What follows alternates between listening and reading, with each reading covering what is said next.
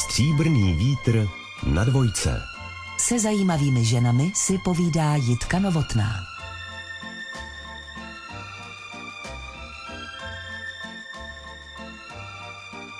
Jejím uvážlivým slovům a odborným analýzám nasloucháme obvykle ve chvílích šoku, bolesti, smutku nebo rozhořčení a pobouření nad kriminálními činy. Naše dnešní povídání bych ale ráda otevřela skrze jiný klíč. Větu, kterou forenzní psycholožka a soudní znalkyně docentka Ludmila Čírtková uvádí často a přesvědčivě. Pořád věřím, že jsme na dobré cestě a že má smysl zabývat se vytvářením spravedlnosti. Vítejte ve Stříbrném větru. Dobrý den. Dobrý den. Paní docentko, byla jste od malička horlivým vyznavačem spravedlnosti. Byla jste třeba takovou tou školačkou, která sledovala situace bezpráví, jim čelili slabší spolužáci, slabší v prospěchu nebo třeba sportovních výkonech. A zastávala jste se jich? Popravdě musím říct, že takové vzpomínky na své dětství nemám. Může to být spojeno i s tím, že jsem poměrně často měnila třídy, protože rodiče se za prací stěhovali, takže jsem byla ve třídě vždycky tak dva, tři roky a pak jsem si zvykla na nový kolektiv.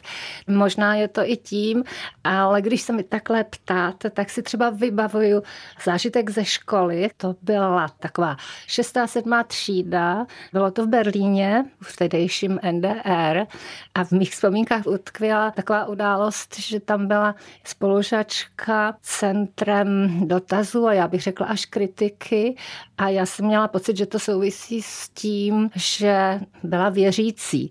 Takže tenhle ten zážitek, jak se vlastně tým nebo kolektiv pustí do jednoho, ten jsem teda v paměti měla, ale nebylo to ještě spojeno s takovými pocity, že bych měla se zasadit o, řeknu, svobodu, o spravedlnost.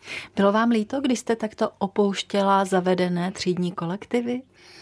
Ani jsem si neuvědomovala, že by mě to mělo být líto. Spíš jsem měla pocit, že na mě jde zase zvyknout si na nějaký nový tým, na nějakého nového spolužáka a samozřejmě také na nové učitele, což samozřejmě nebylo vždy úplně jednoduché. Dnes bychom asi řekli, že vás rodiče takto vyváděli z vaší komfortní zóny. Rodiče a jejich profese zřejmě. Čím byli Přesně rodiče? Tak. Táta působil v diplomatických službách a tím se i vysvětluje, že jakmile změnil místo svého působení, tak se rodina stěhovala. Pro mě to ale třeba byla i šance v tom, že jsem se ve velmi mladém věku učila cizí jazyk, neboť jsem nastoupila do německé školy. Imponovala vám ta profese tatínka? Zajímala vás diplomacie? Představovala jste si třeba sebe sama, jak někdy v budoucnu budete také cestovat po ambasádách? To jsem si nepředstavovala skutku nikdy. Proč? Neměla jsem konkrétní obrazy, co taková pozice obnáší, ale věděla jsem, zažívali jsme to konec konců na vlastní kůži, že touhle profesí je ovlivněna celá rodina a nebylo možné diskutovat, jestli chceme nebo nechceme. Takže jsem si tak jako sama pro sebe řekla, že já bych chtěla pracovat tak, aby i rodina měla šanci říct ano nebo ne. To své teritorium, to jste si, pokud vím, dost zásadně vybojovala v otázce profesní volby. Tušíte, proč chtěl tatínek, aby z vás byla oční lékařka? Co ho k tomu tak nějak navádělo? Netuším úplně přesně, ale tuším, proč nesouhlasil s mou volbou. Ta jeho rezistence nebo určitý odpor souvisel s jeho představami o hodnotě psychologie a psychologů. Asi tak bych to dneska vyjádřila. Vlastně bych se ani příliš nedivila z dnešního úhlu pohledu, protože psychologie v té době se alespoň u nás začala teprve probouzet o tom, co psychologové dělají, co umí a nebo kde působí. Existovaly poměrně poměrně úzké představy, takže můj otec měl právě pocit, že psycholog je odsouzen k tomu, aby celý život působil v nějaké psychiatrické léčebně, kde se marně snaží postavit duševně narušené nebo nemocné lidi zpátky na nohy a vrátit je do normálního života. A to se mu zřejmě nezdálo jako příliš takové laskavé povolání, které by přinášelo dobrý pocit uspokojení. A tak jsem si vysvětlovala, že tedy s tou mou volbou není příliš v souladu. Vy sama jste si někdy, někde v koutku duše také vysnila nějakou profesi pro své děti, ačkoliv tuším, že jste v tomto byla obezřetná a asi jste jim nic nevnucovala, protože respektujete a oceňujete svobodnou vůli. Ale byla nějaká touha, aby se stali tím či o ním? Určitě nepatřím k rodičům, kteří si přejí, aby děti šly v jejich šlápotách. Ani jsem to nikdy takto vůči dětem neformulovala. Doufám, že měli mé děti možnost volby. Doufám, že to taky tak cítí. Asi tomu bych dneska řekla tolik. Mm-hmm. Jak se vlastně přihodilo, že vás ta psychologie zaujala? Já jsem zaslechla něco o knížce Jak si lidé hrají, což je známý titul amerického lékaře Erika Barna, ale vy jste sahla po jiném titulu, že? Tuto knížku jsem také měla v ruce a určitě patřila k těm, které se mi líbily a které mě nějakým způsobem na tu cestu nasměrovaly. Ale zmíním třeba i knížku, nebo dokonce učebnici sociální psychologie, která v té době vyšla v Česku úplně poprvé a byla překladem toho, co nabízely dobové americké učebnice. A ta ohromným způsobem rozšířila můj pohled na to, jak se dá v praxi využít profese psychologů. Takže i ta přispěla k tomu, že jsem se tímhletím směrem chtěla vydat. A existovala ještě jedna knižka, která bych řekla, byla na začátku, působila jako takový icebreaker. A to byla právě knižka tehdejšího holandského spíš filozofa, psychologa, jmenoval se Hoitzinger a ta knižka se také týkala významu lidských her. A v kolika letech jste ji četla? Na gymnáziu, to znamená někdy 16, 17. Jste byla neuvěřitelně hloubavá.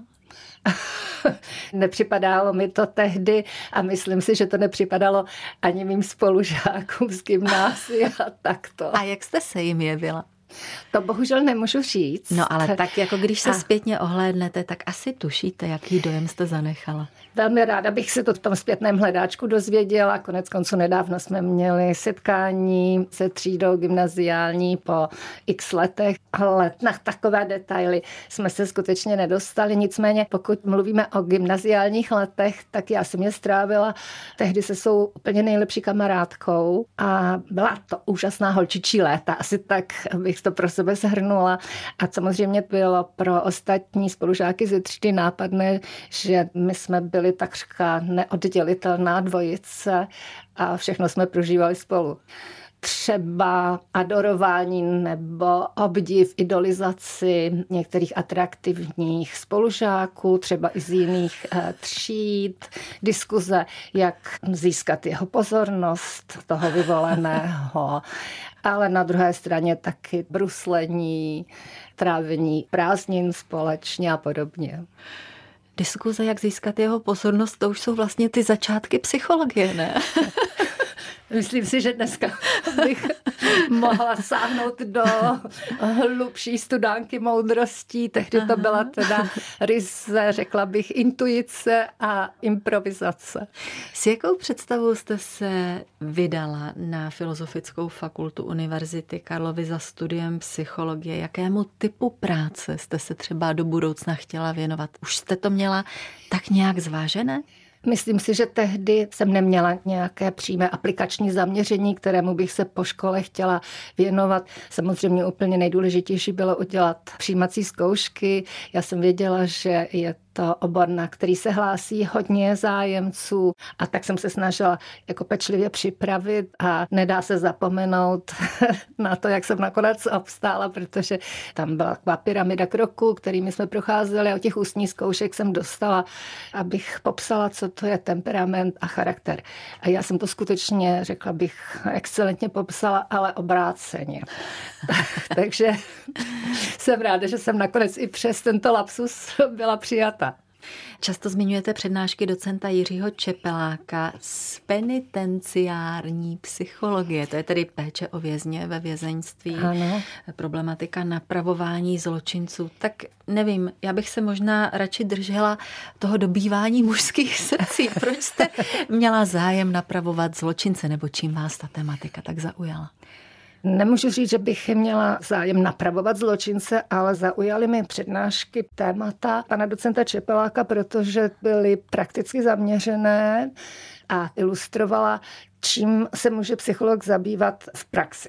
A mně při tom setkání s penitenciární psychologií přišlo, že ty výsledky jsou viditelné a hmatatelné, protože dřív nebo později odchází z výkonu trestu odsouzený pachatel, takže se dá poznat, jestli se napravil a nikoli. Čili to působení, ta terapeutická třeba péče, ta výchovná péče, resocializační, že to je jedna z oblastí, kde ty výsledky jsou vidět a tudíž je to i něco hmatatelného, a měla jsem takový pocit, že by tomu mohl rozumět i můj otec.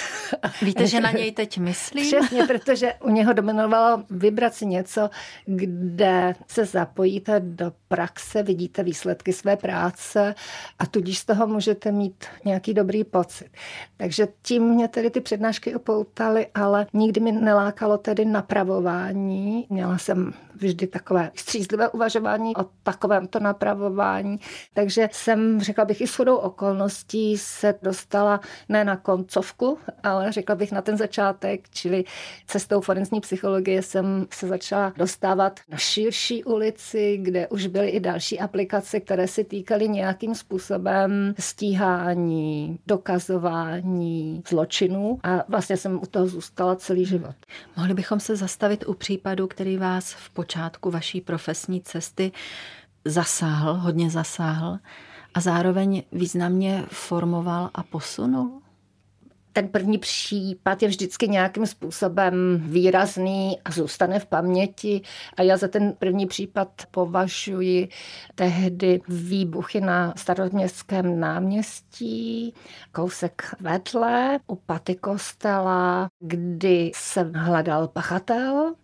Ten případ byl pro mě takovou první zkušeností, protože jsem měla nejbližší kontakt s týmem, který tento případ vyšetřoval a šlo o to nějak se dostat k tomu neznámému pachateli a protože ty obvyklé postupy, všechno, co se mohlo udělat z oboru kriminalisticko-taktického a technického se udělalo, ale ten pachatel byl pořád daleko, takže se v takových případech přivolává ke konzultacím psycholog, a chtělo se po mně, jestli se z toho množství materiálu dá vyčíst ještě něco navíc, kam zaměřit pátrání tak, aby se policie dostala k pachateli. A k tomu třeba patřilo, že pachatel zanechal určit určité písemné produkty, určité texty. Když si to vlastně představíme, tak on nejdřív spáchal trestný čin tím, že nechal vybuchnout nástražná výbušná zařízení a pak vlastně potřeboval se k ním přiznat, čili je nějakým způsobem podepsat, takže to byly ty jeho anonymní texty, když to takto řeknu. A smysl byl, že on požadoval něco, čili vydíral a to tím, že když nebude jeho požadavkům vyhověno, takže se budou opakovat útoky pomocí nástražných výbušných systémů. Takže to byl opravdu živý případ a tak, jak to někdy vidíme v detektivkách, tak ty pokusy navázat s pachatelem kontakt si ještě dneska vybavím. Ty pokusy šly cestou určitých domluvených signálů, tak, aby jsme mi napsali pachateli a on zase odpovídal. A Tudíž všechny tyhle zkušenosti patřily k těm prvním. A, a vám se podařilo navázat ten kontakt s pachatelem? Ten kontakt byl distančně, bezpečným způsobem, ale nakonec se podařilo pachatele dopadnout. A já jsem pak pachatele vyšetřovala tehdy ještě jako znalkyni ad hoc, čili měla jsem možnost porovnat, jak jsem si ho představovala podle toho jeho rukopisu činu s reálem. A byla jste překvapena tou realitou? Nebyla jsem překvapená jeho psychickou skladbou a projevy. Možná, že mě překvapil trošku zevnějšek. Asi tak. Klasicky podle toho zločinu jsem si ho představovala přece jenom jako výraznější postavu, jako trošku silnějšího a nic z toho nebyla pravda, čili to byl drobný mužíček, který by když kolem něho přejdeme na ulici, rozhodně nevzbudil nějakou pozornost větší. Dokázala byste říct, co jste si na tomto případu uvědomila pro celou svou další praxi, pro svůj další profesní život? Možná bych to shrnula do věty, hledej vždy to nejjednodušší řešení. A kolegové z FBI přinášeli tu tež moudrost, eh, protože říkali keep it stupid simple. Stříbrný vítr. Jitka Novotná a její host Na dvojce. S paní docentkou Ludmilou Čírtkovou, forenzní psycholožkou a soudní znalkyní jsme pomyslně stanuli na počátku její profesní dráhy a mě by velmi zajímalo, kdy jste nahlédla podle svého mínění a vnímání a pocitu úplně nejhlouběji do hlavy pachatele.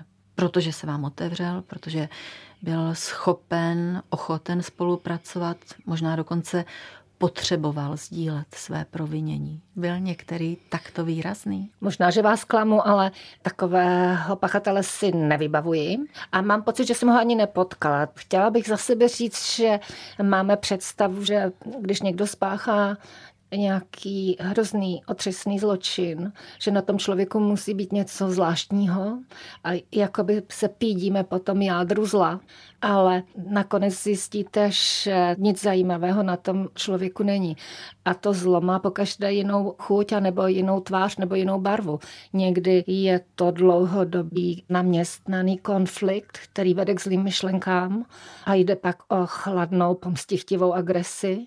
Jindy máte před sebou člověka, který je jinak slušný, ale v rámci konfliktu, ve špičce afektu, kdy třeba přišlo nějaké ponížení ještě ze strany toho druhého účastníka konfliktu, najednou se mu propálí, když to řeknu takto obrazně, pojistky. Pak jsou někde mezi tím pachatele, kteří vás skutečně zarazí, tou mírou egocentrismu a narcistních rysů, tady si třeba vybavím pachatele, který zavraždil svou partnerku, probodal ji několika bodnořeznými ranami a na místě říkal, že on to udělal, protože někdo tady jiný není, ale on potřebuje psychologa, protože on teď je chudák, protože bude celý život muset mít před očima obraz té své mrtvé partnerky, takže kdo potřebuje pomoci, on což je z morálního hlediska velmi těžký kalibr a okamžitě to startuje takové ty úvahy, co se stane, až se odpiká trest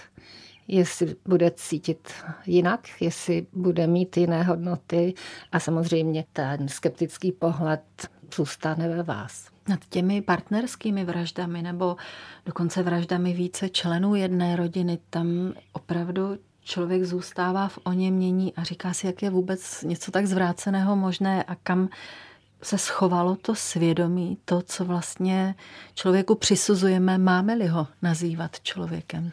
Určitě svědomí máme, ale lišíme se v tom, jak máme ta svědomí ustrojená a vystavená. A jsou lidé, kteří se vyznačují tím, že mají pár hodnot ve svém svědomí, které jsou vlastně pro ně totálně závazné a nikdy by se těch hodnot dobrovolně nevzdali. V tom je právě ta naše svoboda, že nikdo mi ty hodnoty, kterým věřím, nemůže vzít.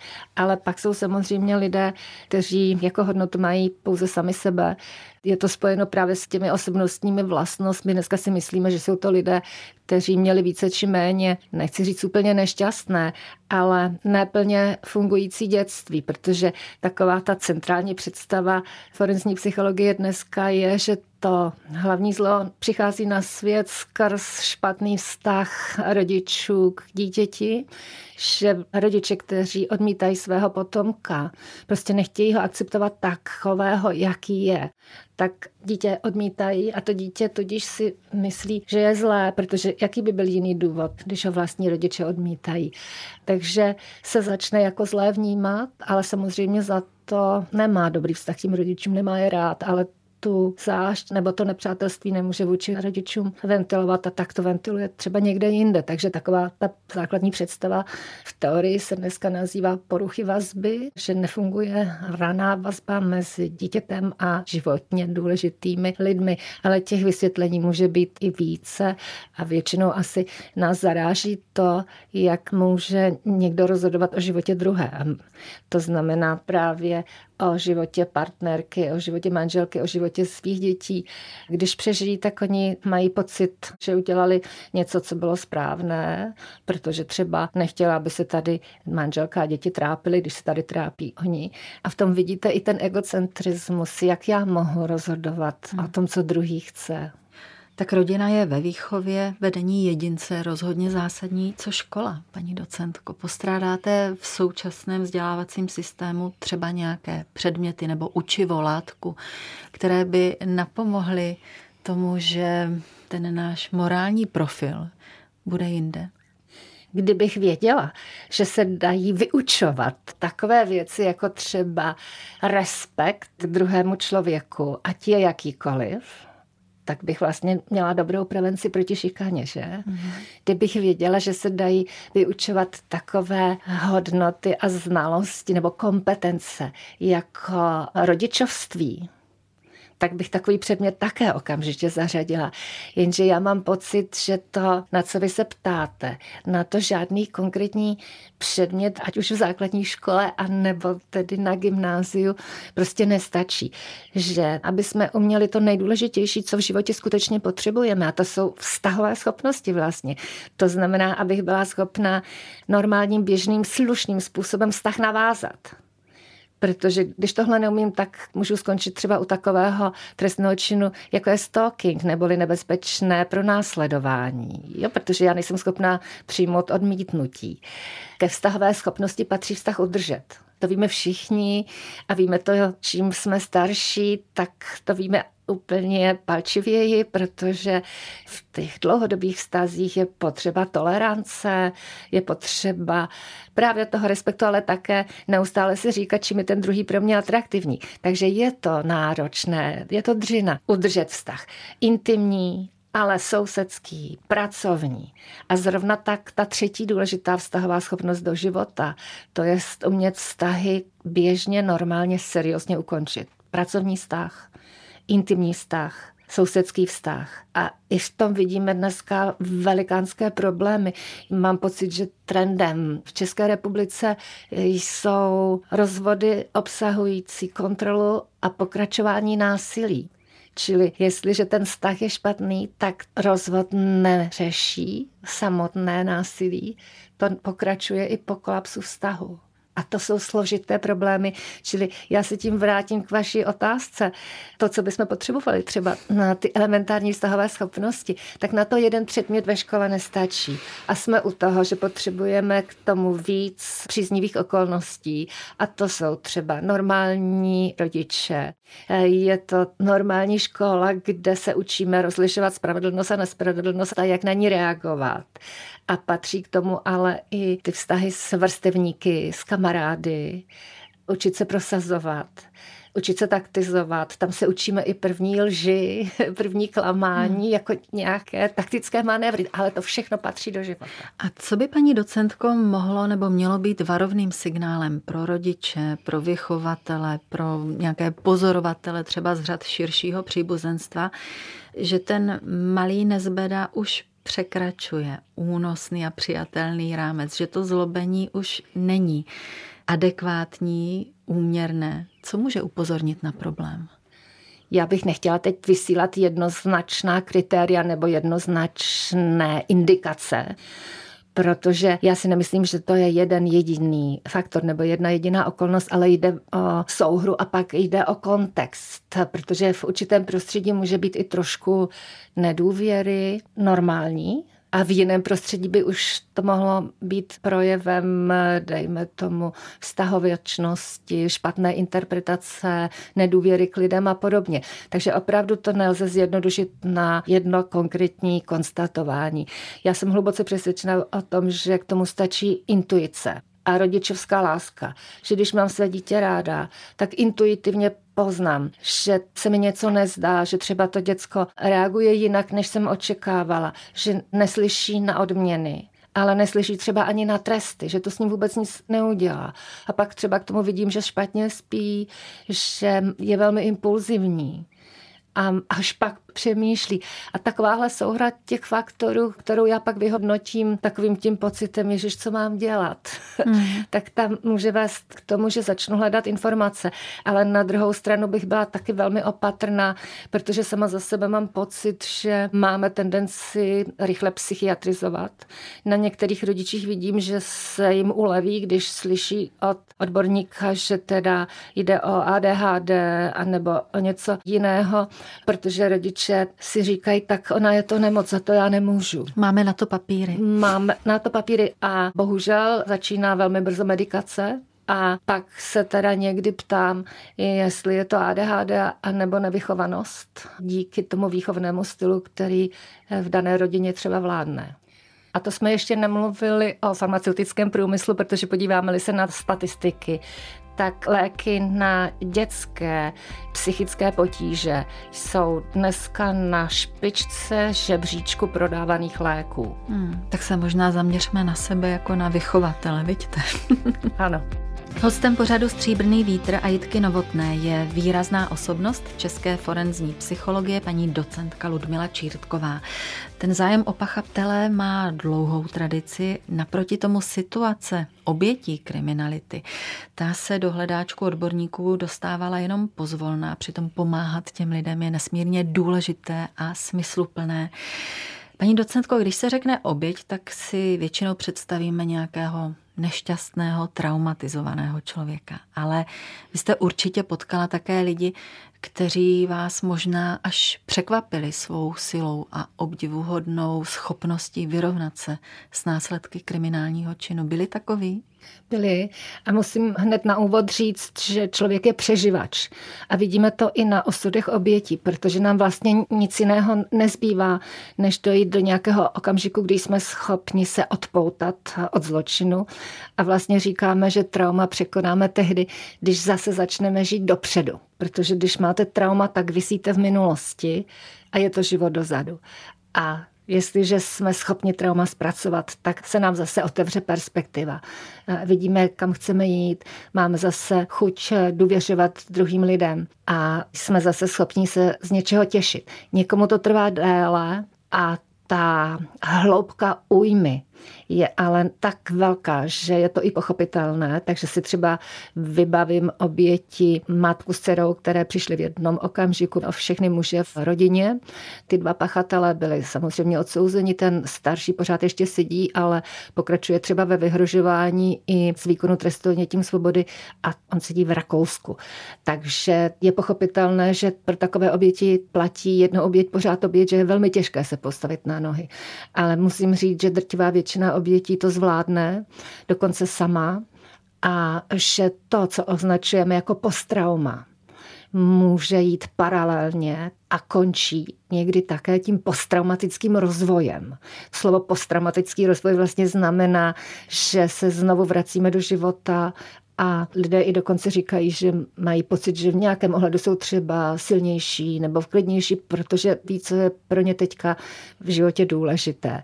A já si třeba konkrétně vybavím oběť studentku, mladou dívku, která byla na koncertu zpěvačky Ariade Grande v Manchesteru na tom nešťastném koncertu, kde došlo k teroristickému útoku. Ona tam byla s kamarádkou, byli blízko pódia a zažili to tedy z bezprostřední blízkosti. Ona říká, že viděla, jak nešťastní rodiče hledají své děti a jak zoufalé děti pobíhají a pátrají, jestli jsou tam někde. Rodiče sama říkala, že měli pocit, že nebudou žít, že vůbec nevěděli, jestli mají zůstat na místě nebo utíkat, takže podpisovala vlastně to, co potom tím střízlivým jazykem označujeme jako událost katastrofického rozměru, která v psychice normálního člověka vyvolá silný otřes, hrůzu anebo pocity bezmoci. Takže jsme u té diagnostické nálepky posttraumatická porucha. Ta dívka, s tou jsem se potkala čtyři dny po události, když se teda vrátili z Manchesteru s kamarádkou sem, objednávali jí rodiče a pro mě byla příkladem, že i oběť, která evidentně zažila extrémní událost, se může vrátit do života a dokonce i velmi rychle. Učebnici říkají, že u někoho se už po několika dnech může objevit zase chuť žít, nenechat se zlomit tím pachatelem, čili že se tam objeví něco jako naštvanost, vzdor vůči pachateli, přece teď nebude kontrolovat můj život. A právě u této dívky jsem to zažila a vlastně sama spontánně použila takové metody, které pak máme i odborně ve své nabídce, to znamená ventilaci emocí, povídání o tom, co zažila, konfrontaci na bezpečném místě s určitými detaily z toho, co se tam na místě hrůzy stalo a v podstatě, když jsme se loučili, tak jsme probírali téma, jestli může jet na další takovou událost, protože to už měla v hledáčku. A to, co bylo pro ní aktuální, jak to říct rodičům. Protože když se staneme obětí trestného činu, zasáhne to celou rodinu a někdy rodiče mývají pocit, že musí své děti chránit. A jasně, zločin rozruší takovou tu míru snášet běžnou nejistotu. Takže po zločinu chceme ty dotyčné blízké u sebe zavřít, nechceme je vůbec nikam pustit. A to samozřejmě nejde. Důležité, co bych možná ještě řekla, že obětem říkáme, že dokud mlčí o tom, co se jim stalo, takže vlastně udržují neblahé tajemství, které tam zanesl pachatel dokud budou mlčet, tak má ten pachatel nad nimi pořád ještě sílu a moc, takže je strašně důležité promluvit. Mm. Bezpečně v blízkém okolí, to je takové to neformální mluvení, a nebo teda oznámit, to znamená zcela úředně promluvit. Což mi připomíná vaše působení v Bílém kruhu bezpečí, Všichni jeho zaměstnanci a dobrovolníci, ke kterým se hrdě hlásíte, pomáhají obětem kriminality už od roku 1991 a ta pomoc je dostupná právě i obětem neoznámené trestné činnosti. Snažíte se je přivést iniciativně a opravdu intenzivně k tomu rozhodnutí, aby informovali příslušné orgány, aby hovořili u soudu. Snažíte se jim třeba vysvětlit, že to, že se dopouštějí něčeho tak absurdního, že nechtějí pachatele poškodit svou výpovědí, opravdu není na místě? To první, o co usiluju, je pomoct klientovi, pomoct oběti. Ten základní fokus jsou situace, kdy to oznámení nemusí být nejlepší strategií. Řeknu zcela konkrétně, trestní oznámení znamená, že se rozběhne vyšetřování, vyšetřuje policie, schání důkazy.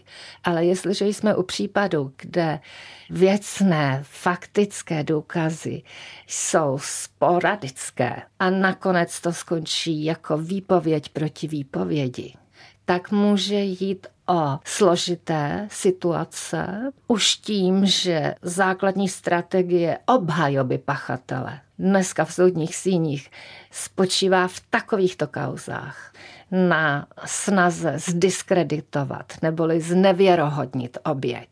Tudíž potřebujeme, aby oběť v roli poškozeného byla psychicky stabilní. Takže jsou prostě případy, kdy je třeba zvážit, jestli podat trestní oznámení v té dané konkrétní kauze je to nejlepší řešení. Já jsem nedávno měla klientku, která přišla z praxe jiného psychoterapeuta, který ji nabádal, aby oznámila znásilnění ze strany svého bývalého přítele, jinak tedy studenta psychologie, aby to oznámila policii. Ona se přišla poradit, ta situace byla zjednodušeně řečeno tři roky poté, bez jakéhokoliv faktického jiného důkazu. A hlavně ona nebyla s tímto rozhodnutím stotožněna, to za ní rozhodl terapeut. Právě proto, že nebyla stotožněna, tak se přišla poradit. Když jsem se jí ptala, jestli terapie pomáhá, tak říkala, vidíte, vlastně vůbec ne. Já jsem na tom ještě hůř, než jsem byla. Takže co tím chci říct? To nejhorší, co můžeme udělat, je, že rozhodujeme za oběti. My můžeme dávat možnosti, můžeme upozorňovat na výhody, ale i třeba určitá rizika a je dobré, když dostane oběť prostor, aby se rozhodla sama. Samozřejmě, že jsou trestné činy, kde platí oznamovací povinnost nebo povinnost překazit, ale pokud o takové trestné činy nejde, tak bychom měli ctít zásadu informovaného rozhodnutí oběti. Zmínila jste násilí v partnerství, často se v Bílém kruhu bezpečí potkáváte s oběťmi domácího násilí. Když analyzujete vztahy, kde k násilí došlo, najdou se v nich nějaké společné momenty? Jsou tam nějaké věci, které by třeba mohly být i nápovědou pro ty, kdo váhají, jestli něčemu takovému čelí?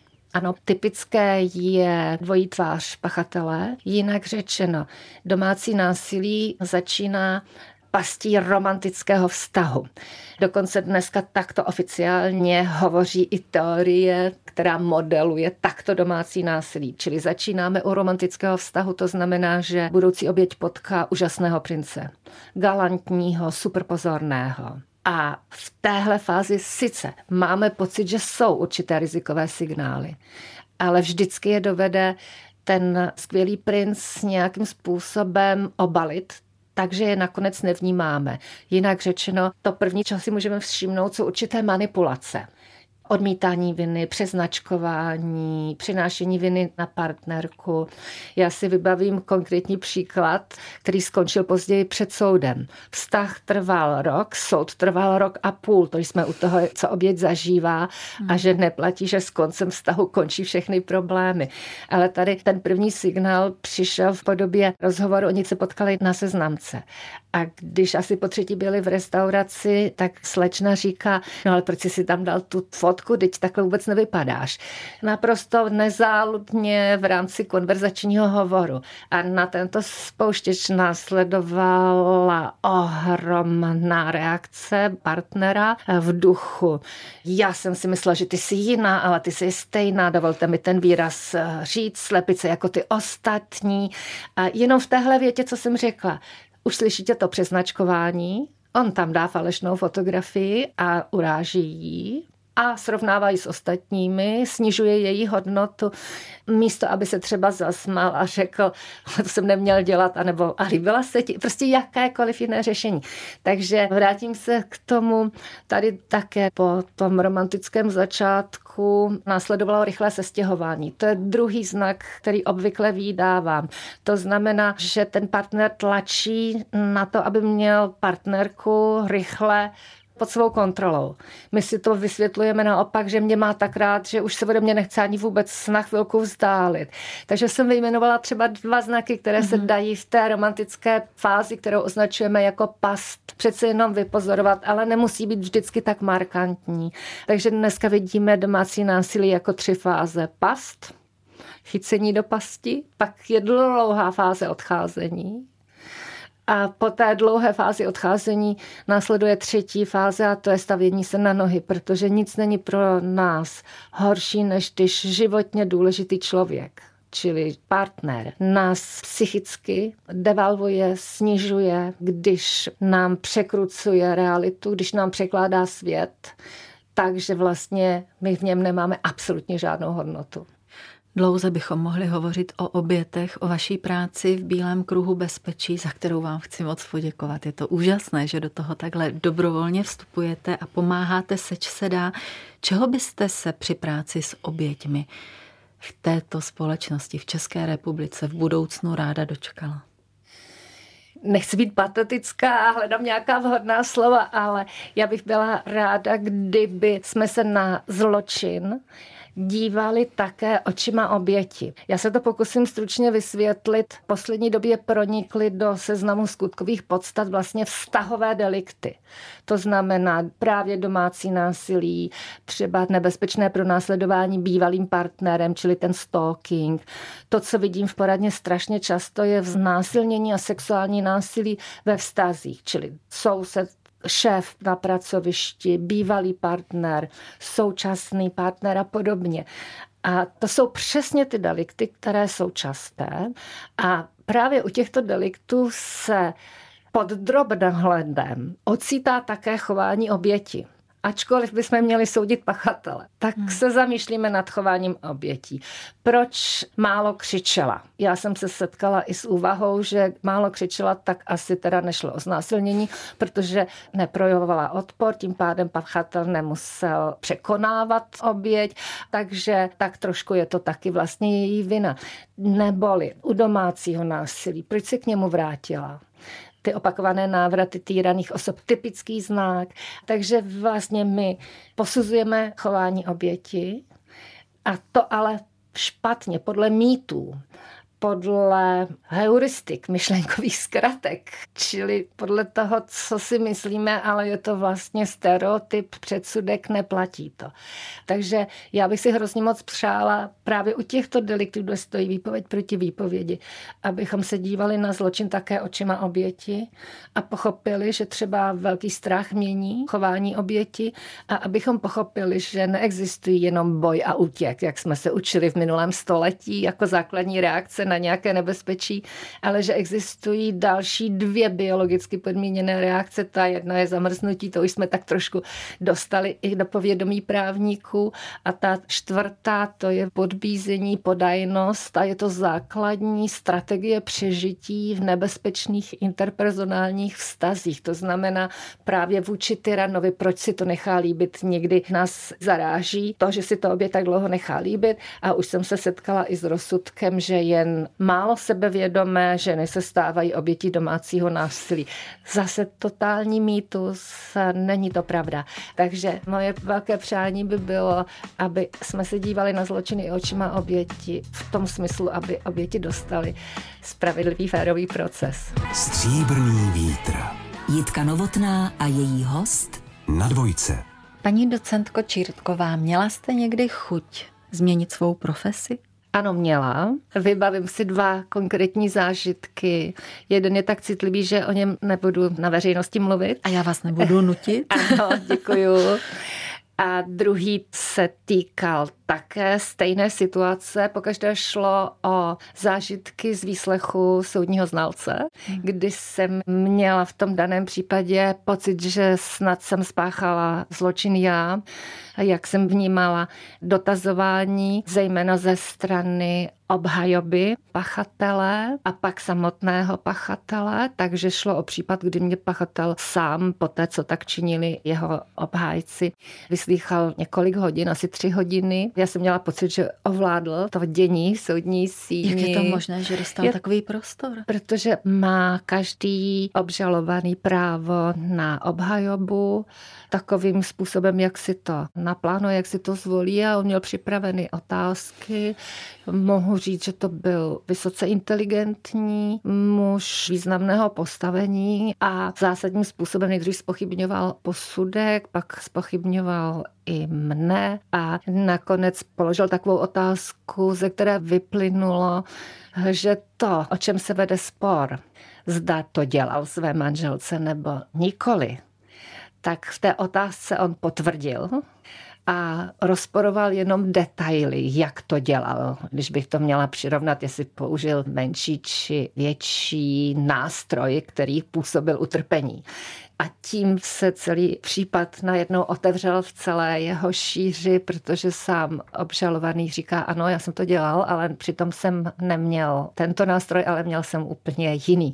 Takže tím tu podstatu poznal a tehdy jsem opravdu zvažovala, jestli mi to za to stojí, protože ta situace byla značně stresová, dlouho jsem o ní musela přemýšlet a dala jsem si pauzu, než jsem se zase do nějakého posudku pustila. Jak se stresem pracujete? Jaké techniky, cesty, postupy se vám osvědčily? Zkuste poradit třeba lidem, kteří jsou vystaveni, byť v jiných profesích, také velkému náporu. Já používám své individuální techniky, ale určitě jsou odrazem toho, co se obecně doporučuje. Takže mě pomáhá sdílení. Neboli, že si mohu sednout s někým, komu věřím, s kamarádkou, s kolegyní, v rodině a můžu se vypovídat, můžu říct svůj úhel pohledu, mohou jít ze mě i všechny ty emoce od takového pocitu bezmoci, pak třeba i taková nějaká naštvanost. To je docela fungující cesta. Ohromně mi pomáhá, když si můžeme dát svůj den s mojí dcerou, takže si dojdeme třeba na dobrý oběd, pak se projdeme po nákupech, takže to jsou úplně úžasné relaxační techniky. Samozřejmě, že mě pomáhá i když mohu být chvilku s vnoučaty, protože najednou řeším úplně jiné problémy a tam učebnice moc nepomáhají samozřejmě. Nejenom problémy, ale asi i radosti. A Čemu se společně rádi věnujete? Drtivé většině jsou to radosti. To, co dělám tedy, nebo se snažím udělat takový program, který by vnučky bavil protože jsou vnučky jednováčná dvojčata, tak je to jednodušší, že většinou se strefíme do toho, co se líbí oběma dvěma od různých zážitkových atrakcí, které jsou dneska celkem hojně Jakože jdete třeba na Matějskou? na Matějskou já teda s vnučkama nechodím, spíš do nějakých těch heren a tu Matějskou mohu i nabídnout takové vysvětlení. Ve třídě dostali nedávno za úkol, aby tak nějak popsali svou rodinu a děvčata tam nakreslila i moji postavu a do toho komiksu, protože tam dělali ty bublinky, napsali jedno jediné slovo a to opatrně. To je, to, to je totiž slovo, které asi od jejich narození sotva pobrali rozum. Tak to jsem se trefila, že? Ano, takže používám docela často. Takže už vím, že teď to berou s takovou lehkou ironii a nadhledem, ale já někdy stejně to musím říct, abych měla pocit, že jsem udělala všechno, co bylo v mých silách. Paní docentko, já, když jste sem přicházela, tak jsem si říkala, že možná ta obezřetnost v duchu vašeho opatrně v těch výpovědích bude a zároveň výborná retorická zdatnost. Ta tam tedy byla, ale myslím, že jsme probrali lecos i netušeného a rozhodně mnohé důležité záležitosti. Tak vám za to děkuju a přeju, ať se vám nadále daří, ať jste zdravá, spokojená a opatrně. Moc děkuji za přání a moc děkuji za příjemné setkání. Naším hostem byla docentka Ludmila Čírtková. Naschledanou. Naschledanou.